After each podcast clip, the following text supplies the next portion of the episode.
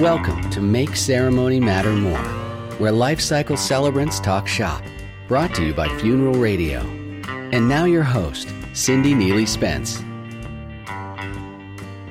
Today we welcome Linda Stewart, life cycle celebrant serving the Greater Toronto Area in Ontario, Canada. Linda is passionate about her celebrant work and strives to create ceremonies and design rituals to keep loved ones alive in the hearts and minds of their families. Welcome to Make Ceremony Matter More, Linda. Thank you so much for having me, Cindy. On your website, you share your belief that few experiences surpass the power of ceremony.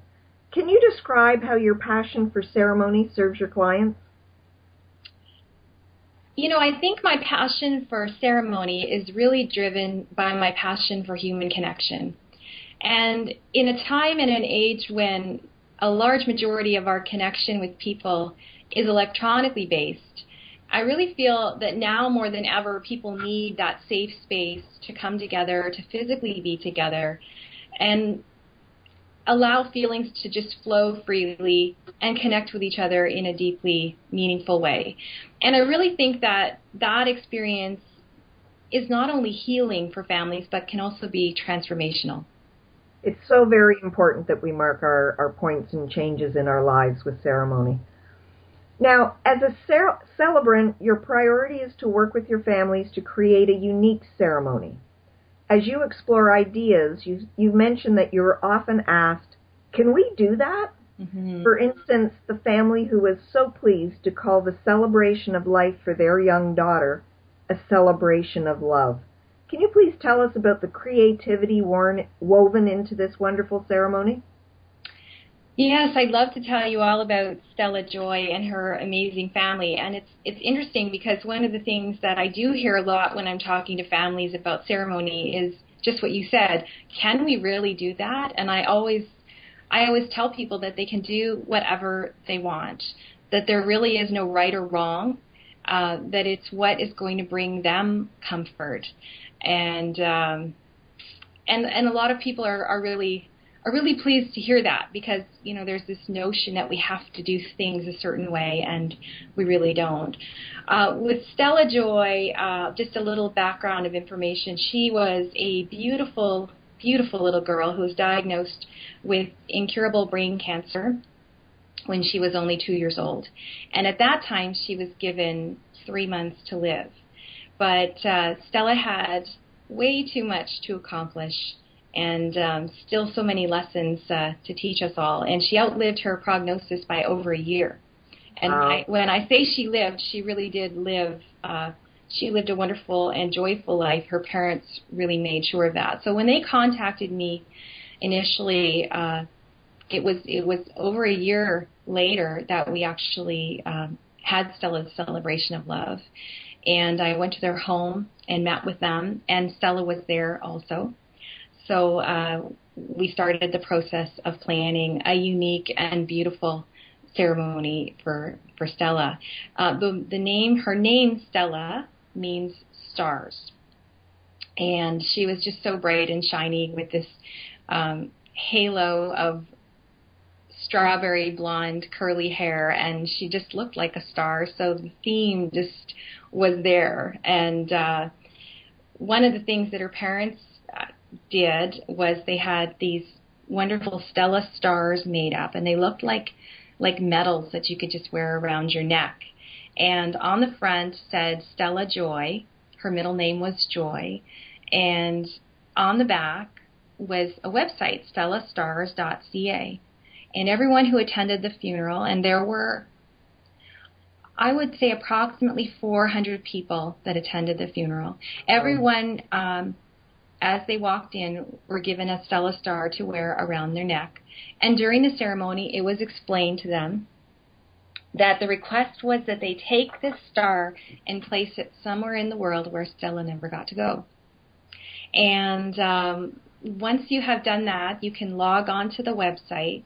You can tell your story of why you chose this particular place. You can upload a picture of where you left your star.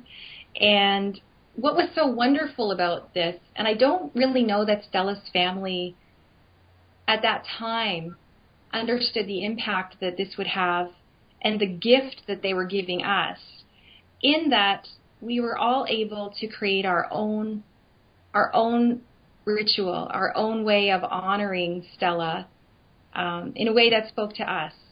So as as you selected the site to leave your star behind, and it was a it was your own personal ritual in a way. Yes, yes, and there are stars literally all over the world. Um, it's it's it's quite amazing, and it gave everybody who attended the funeral an opportunity to to share their thoughts, um, what Stella meant to them, uh, in in a public in a public way through through this website. So that was just an incredible gift that everyone who attended was was given. So that was really one of the wonderful things. Stella's favorite food, well, she had a few. She loved avocados.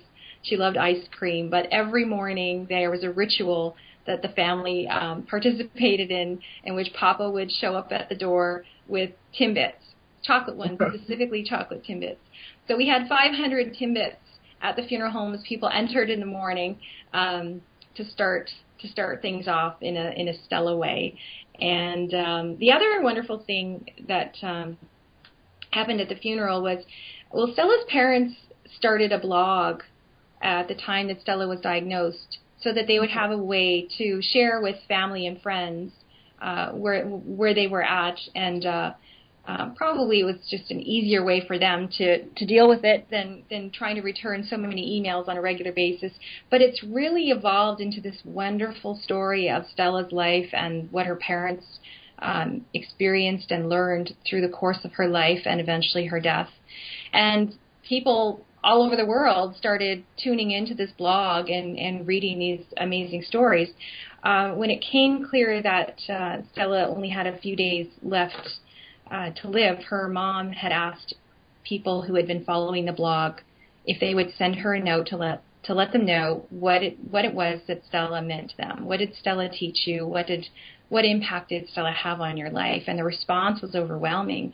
They got so many amazing uh, testimonials from people, and they thought we have to incorporate this into the ceremony somehow. So they printed them off on colorful paper and they were taped to the back of all of the chairs in the chapel. So when you were sitting in the chapel, you could read the row in front of you all of the wonderful stories and the impact that this little girl had had on on so many lives. So that was really incredible.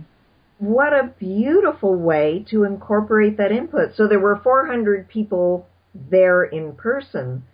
Mm-hmm. And another many hundreds that were there in thought and wish. Absolutely and and throughout the whole experience that day, you know, if you could, if you could, if you could boil it down to one word, I think that that people felt it was it was this connection. We just we all felt connected, despite there being so many people in it. And it was such an intimate experience because of all of these these these uh, different elements that took place. We were singing together. It was really, it was really had true moments of joy.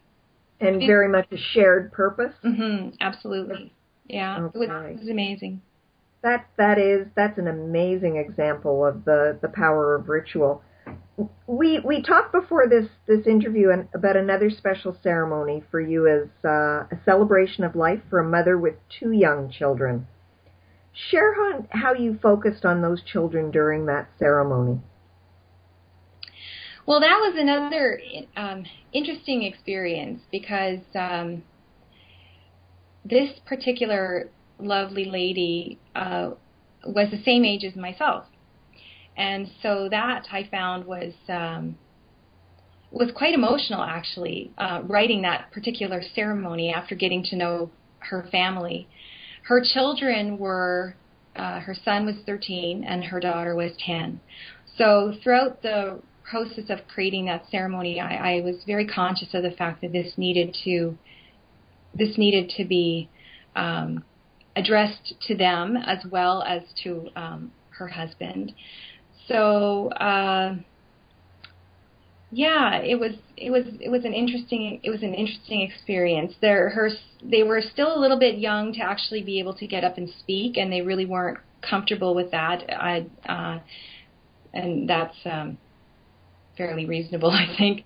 But their son, uh, 13 uh, year old, he's an incredible pianist, and he used to play music for his mom while she was ill, and she just well.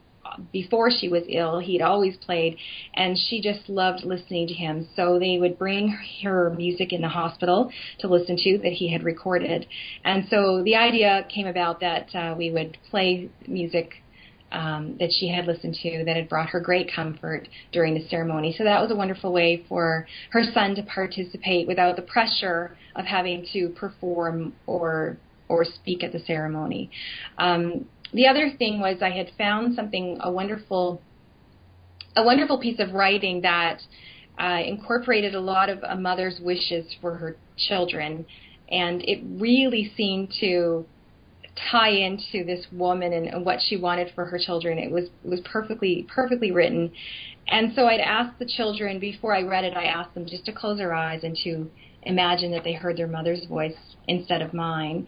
And um, I think everyone in the room was quite touched by the words, and even to the point where the children's father uh, loved it so much that he actually framed it and has um, hung it up on the wall in their home so the children have a constant reminder of, of what their mother would want for them moving that, forward. That's a pretty rare event that a token from a funeral sits in a family home to provide joy. Mhm. And you know, even with Stella's family, they uh, they videotaped the celebration of love and Stella's mom told me that she watches it quite frequently and it gives her a lot of comfort. So, uh, yeah, you wouldn't think, you wouldn't think, but it, but it does. So that's that's that's great to know. It's a point of pride for your ceremonies. Um, do you do you maintain? Obviously, you, you have maintained uh, relationships with the families you serve. Do you find you get additional work from those families or from the reach that you have by dealing with your clients?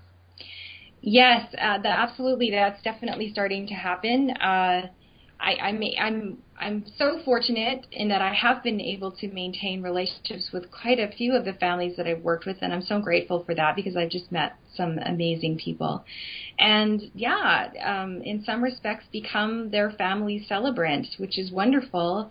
Uh, and people that are have been at funerals have um, have called me when they need me as well. So it's so that's definitely happening.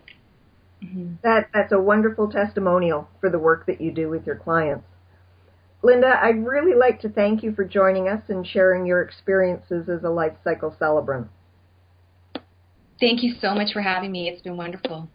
And listeners, the web page for this podcast includes some links to uh, Linda's um, the ceremonies that she spoke of. There's um, some information there on Stella Joy's website.